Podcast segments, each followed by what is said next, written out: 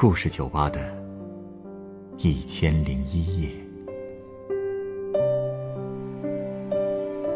本节目由北京人民广播电台故事广播与凤凰网有故事的人频道联合制作。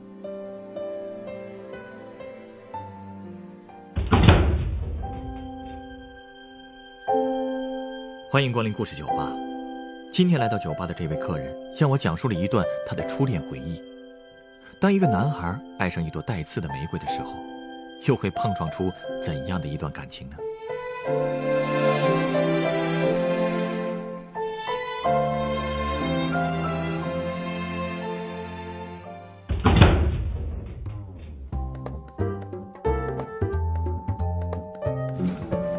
老板，来杯啤酒。好嘞。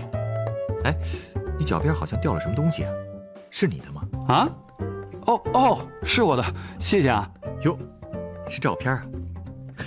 姑娘的？哈，对啊，你看看，漂亮吗？哟，你女朋友很漂亮啊。妈，谁说是我女朋友了？啊？你这不是自拍的吗？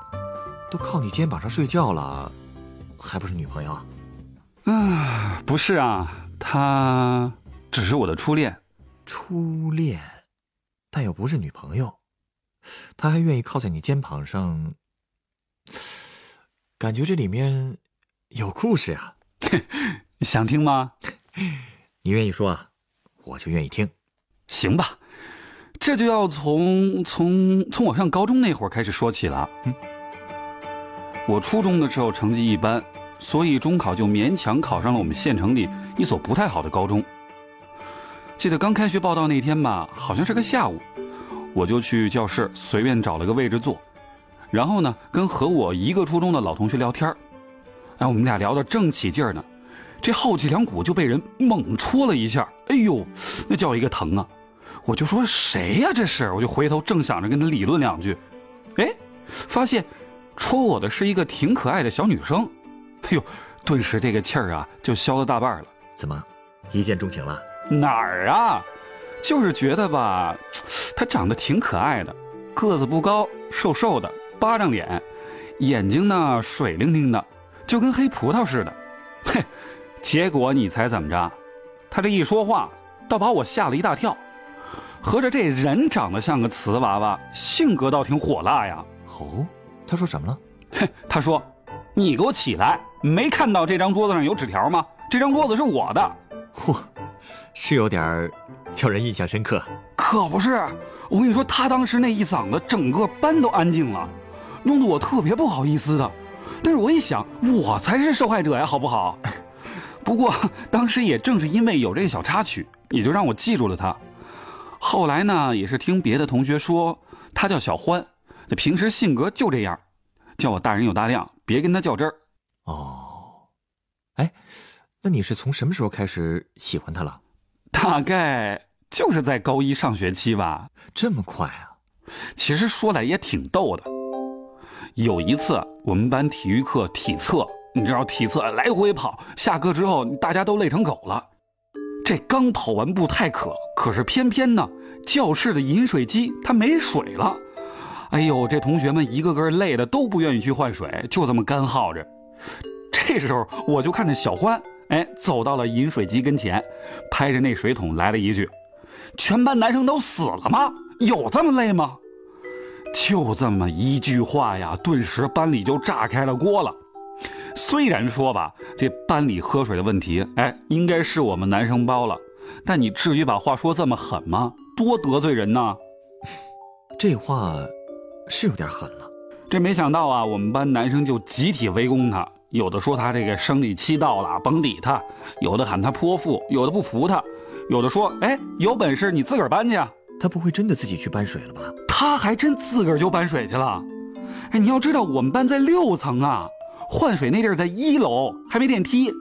你说说这，这这当时我们班同学都愣了，也有笑他的。小欢那个小脸啊，憋得通红的，怪可怜的。从那以后，他就出名了，成了我们一楼层都知道的人物。不过，我一直其实很反感其他男生说他泼妇，甚至还因为这事儿和朋友吵了一架。有，哎，反正就是我隐隐约约吧，就觉得自己好像有那么点在意他，有种想要保护他的感觉，不想让他总被人议论。嗯，这就是喜欢的感觉吧？嘿嘿，这就算是吧啊。那后来我们高一下学期的时候进行了文理分班，我选了文科，哎，没想到小欢他也选了文科，还跟我是一个班的。当时高兴坏了吧？那必须的呀！而且跟他接触的时间多了，我越来越觉得这个女生不一般呐。怎么个不一般呢？她不是长得很可爱吗？但性格有点泼辣，有时候还挺固执的，甚至给人感觉有点儿偏激。呃，印象中有一次吧，我们上语文课，当时学的课文是《老人与海》，然后我记得里边有一个片段啊，同学们都觉得这个老人是个英雄，毕竟他坚持努力嘛，对吧？可谁能征服大自然呢？他虽然失败了，但是精神可嘉。嗯，是啊。可是，在老人究竟算不算是个英雄的问题上，小欢跟老师他就争辩上了，而且是从上课争论到下课，从教室争论到老师的办公室。结果呢，我就看见他红着眼睛回来了。可他一点也不在意别人的视线，很有自己的主见。虽然有时候是有点固执过头了吧，可是用他的话来说，我就是这么独特，我就是我，是颜色不一样的烟火，怎么着？有个性，怪不得你会被他吸引。嗨，你也知道嘛，那会儿这青春期的小孩，能够特立独行的是挺叫人羡慕的，所以我很欣赏小欢的这种性格。可谁知道啊，这带刺儿的玫瑰是漂亮，也挺让人敬畏的，但它的刺儿也会伤到别人，伤到自己啊。你的意思是，我不是有点喜欢他吗？那就先跟他从朋友做起喽。我发现其实小欢啊。有和他性格不太符的一面，怎么说呢？他是一个特别重感情的人，朋友也不算多。我以前听他说过，他特别害怕背叛，害怕失去。其实他的内心呢是很脆弱的。比如在我们刚做朋友的那段日子里，他不止一次的问过我一个问题：什么问题？他问我，有一天全世界都背叛了我，你会背叛我吗？我记得那天我们俩就坐在操场上。夕阳就那么洒在他身上，我就跟他说：“我会永远跟你站在一起的。”哼哼，你知道吗？他对着我笑了笑，搂着我肩膀抱了我一下。就那么一瞬间，我意识到，我真的已经喜欢上了这朵带刺的玫瑰。即便是会被刺到，我也会义无反顾的保护它。所以后来，你们就开始交往了？哼哼，没有。因为呀，从高二上学期开始，小欢就开始频繁的请假，我们在一起说话的时间也变得越来越少了。请假？为什么呀？其实具体是因为什么，我当时也不知道，但我只是有一种感觉，我觉得事情恐怕没有我想象的那么简单。什么意思啊？就说有一次吧，班里同学都在自习，小欢突然就站起来了，他把桌子上的书全推到了地上，哭着就跑出去了。我吓了一跳，赶紧跟出去看看他到底怎么了。哎，我我这刚跑到楼道口就被班主任发现了，没敢跑出去。我也不知道当时自己为什么那么软弱。当时可是大冬天呢，他就那么一个人跑出去了，而且一直都没回来。我这心里边吧，就像在火上烤似的。我真是又着急又担心他，一直怪自己没用。为什么这种时候偏偏怂了，没去陪在他身边？那后来。小欢找到了吗？嗯，找到了。听说小欢后来被家里人找到了，我就去他家想见见他，问问他出什么事儿了。结果小欢他也不见我。之后有将近一个月吧，他都没来上课。我也问过一个他最好的朋友，结果人家也什么都不知道。再之后，老师告诉我们，小欢休学了。休学了？这么严重啊？是啊。小欢后来主动给我打电话，说自己有严重的胃病，需要在家休息一段时间，还说最近压力太大，有点承受不住了。其实我也知道，小欢的这个压力啊，都是他爸给的。他爸是个退伍军人，平时就对他非常严格。小欢以前还跟我讲过，他小时候因为犯错，甚至还曾经跪在地上认错啊啊！而且我们那所学校很一般，他爸一心想让他考上重点大学。所以上高中以后就对他更严了。可他从来也不考虑一下小欢的感受，所以我就想，像小欢这么高傲、自尊心强的女孩，估计呀就是内心积压了太多的东西了，到了一定的时候吧，一下子就全迸发出来了。哎呀，有时候家长望子成龙心切，反而会起到反作用。那小欢后来怎么样了？后来，后来我才知道，小欢其实得的是忧郁症，他也不是在家休息。而是在市区的一个疗养院待了三个月啊。那段时间也是我最难熬的日子。我一直盼着他什么时候能出院，好去见见他。之前我因为软弱没找到他，这一次我告诉自己，必须要见到他。后来见到了吗？嗯，见是见到了，不过已经是寒假了。好几个月没见小欢，感觉他更瘦了，眼睛也是红的。可以想象这段时间他过得有多么煎熬，但唯一让我欣慰的是，他的眼神还是那么坚强。和他在一起的那个下午，他一直靠在我肩膀上，我们聊了很多，从我们怎么相识，到后来怎么成为好朋友，从他最爱吃的东西聊到以后毕业我们去哪玩。聊着聊着，小欢就哭了，但是那时我真的很开心，因为我知道我认识的小欢，他回来了。听上去，他恢复的不错。是啊，还挺好的。之后我每个星期都给他打电话，跟他聊聊天听到电话那头小欢的笑声，我就觉得自己好幸福。让我更惊喜的是，小欢居然在高三最后一学期返校了，他还决定参加高考。呃，不过他好长一段时间都没来上课了，还能跟得上你们的进度吗？这不还有我吗？你？哎，怎么了？你别看我好像是吊儿郎当的，当年我好歹还是学习委员呢，哈，虽然也不知道是怎么当上的吧。哎，这些都不是关键，关键是为了帮小欢补习功课，我真是好好学习来着。一到下课，我就帮他解答他课上没听懂的题；一到周末，我俩就约出去学习。我我真是从来在学习上就没这么用功过。呃，我还记得有一次课外活动。小欢跟他朋友在操场上玩，当时呢，阳光就照到他身上，我就那么看着他，我的心里吧，竟然开始砰砰的跳了。为什么呢？我就是突然想起来，都暗恋三年了，我到底什么时候跟他表白呀？我可不想跟他只做朋友，这都高三了，再不说就真没机会了。那后来，你说了？没没有，也就是想想，我还是没勇气去表白。我当时就想着高考之后再去说吧，万一现在说了他拒绝我，就连朋友也做不成了，还会影响到他高考。总之，嗨，说到底还是软弱。这可不是软弱，年轻的时候大家都是这么过来的，我特别理解。啊，是吗？你也有过啊？呃，哎，不过虽说没表白吧，但我们高考备考的那段时间，对我来说一点也没有痛苦疲惫的感觉。一直都很甜蜜，很幸福，甚至高考当天我都没紧张，心态这么好啊！因为高考前一天啊，我和小欢是一块复习的呀。哎，你刚看的这张照片，其实就是那天偷拍的。当时啊，他就坐在我旁边复习，特别专注。结果复习累了，就直接枕着我肩膀，说是想休息会儿。他哪知道啊，我当时那心脏都快蹦出来了，都不敢动。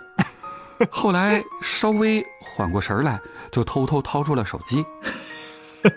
原来这照片是这么拍的呀！啊，那一次也是我头一回这么近距离看着他，我呀都能感受到他的呼吸。高考一结束，我立马就把照片洗出来，一直放在钱包里，到现在也不舍得拿走。嗯，那高考以后，你跟他表白了吗？嗯，算是吧。什么叫算是啊？考完试因为不上学了，所以我跟小欢见面的机会自然少了很多。我是下定决心，打算在七夕节表白的。这为了表白呀，我可是下了不少功夫。我提前一周就和小欢约好在美食街见，说要带她吃好吃的去。小欢也同意了。之后的那几天呢，我就各种想啊。想该怎么跟他表白呢？该说点什么话题能够引导到重点上来呢？嘿，结果因为这事儿啊，我竟然我竟我竟然失眠了好几天。那最后你是怎么表白的呢？哎呦，别提了，怎么了？他就在我们约定见面的前一天晚上，突然跟我说家里有事儿去不了了。那我还能怎么办呢？只好跟他说，没关系，我们以后有的是时间见面。嗨，当时心里啊，真的挺难受的。难道是他预感到了？也有这个可能吧。我还在想，他会不会只是害羞了，或者不想给我机会表白，想把我当成一辈子的朋友，或者，或者单纯就是家里有事儿。但我还是不想放弃，决定就在七夕节那天给他发短信，把这事说清楚。呃，你怎么说的？我说：“嗯嗯，小欢，和我在一起吧，我喜欢你三年了，就让我保护你、照顾你，做我女朋友吧。”他回了吗？回来呀，哼，就几个字儿：上了大学再说吧。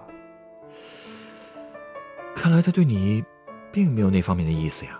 我其实一直不想这么承认，他可能只是觉得未来是什么样子的，谁也不知道。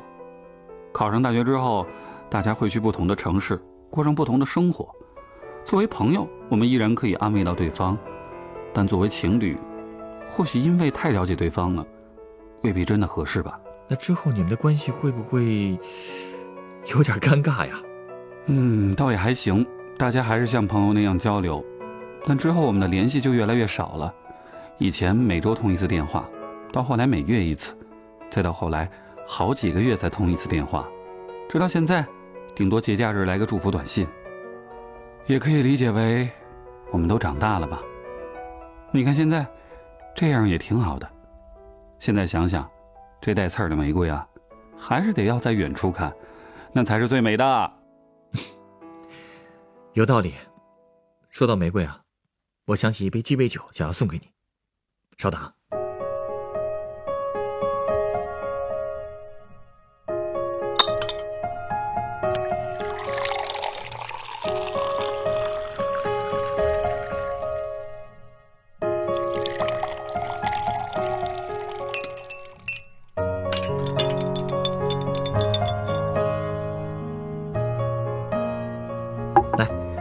这是你的鸡尾酒，它是由苹果白兰地、酸橙汁。和石榴糖浆调成的，名字叫杰克玫瑰，真的是叫玫瑰的鸡尾酒啊。嗯，哎，这颜色也确实像是红玫瑰啊。尝尝看。嗯，酸酸甜甜的，还有股苹果香。对啊，杰克玫瑰的杰克，指的其实就是美国产的苹果白兰地，叫做苹果杰克，所以才会散发着苹果的香味。而酸橙汁和柠檬糖浆呢？又将甜味和酸味完美的交融在了一起。我觉得，这样的味道，形容你初恋的感情，应该再合适不过了吧？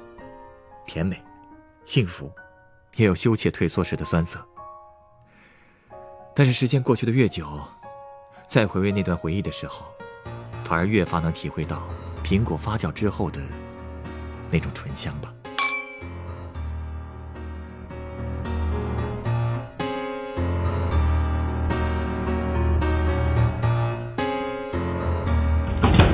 本故事选自凤凰网有故事的人独家签约作品，《浑身带刺儿的少女啊，我毫无保留的爱过你》，原作萧子，改编吴亦娟，制作陈寒，演播浩洋、陈光，录音严乔峰、董珂。人人都有故事，欢迎搜索微信公众号“有故事的人”，写出你的故事，分享别人的故事。下一个夜晚。欢迎继续来到故事酒吧，倾听人生故事。收听最新节目，请关注北京故事广播，工作日每晚九点播出的《故事酒吧》的一千零一夜。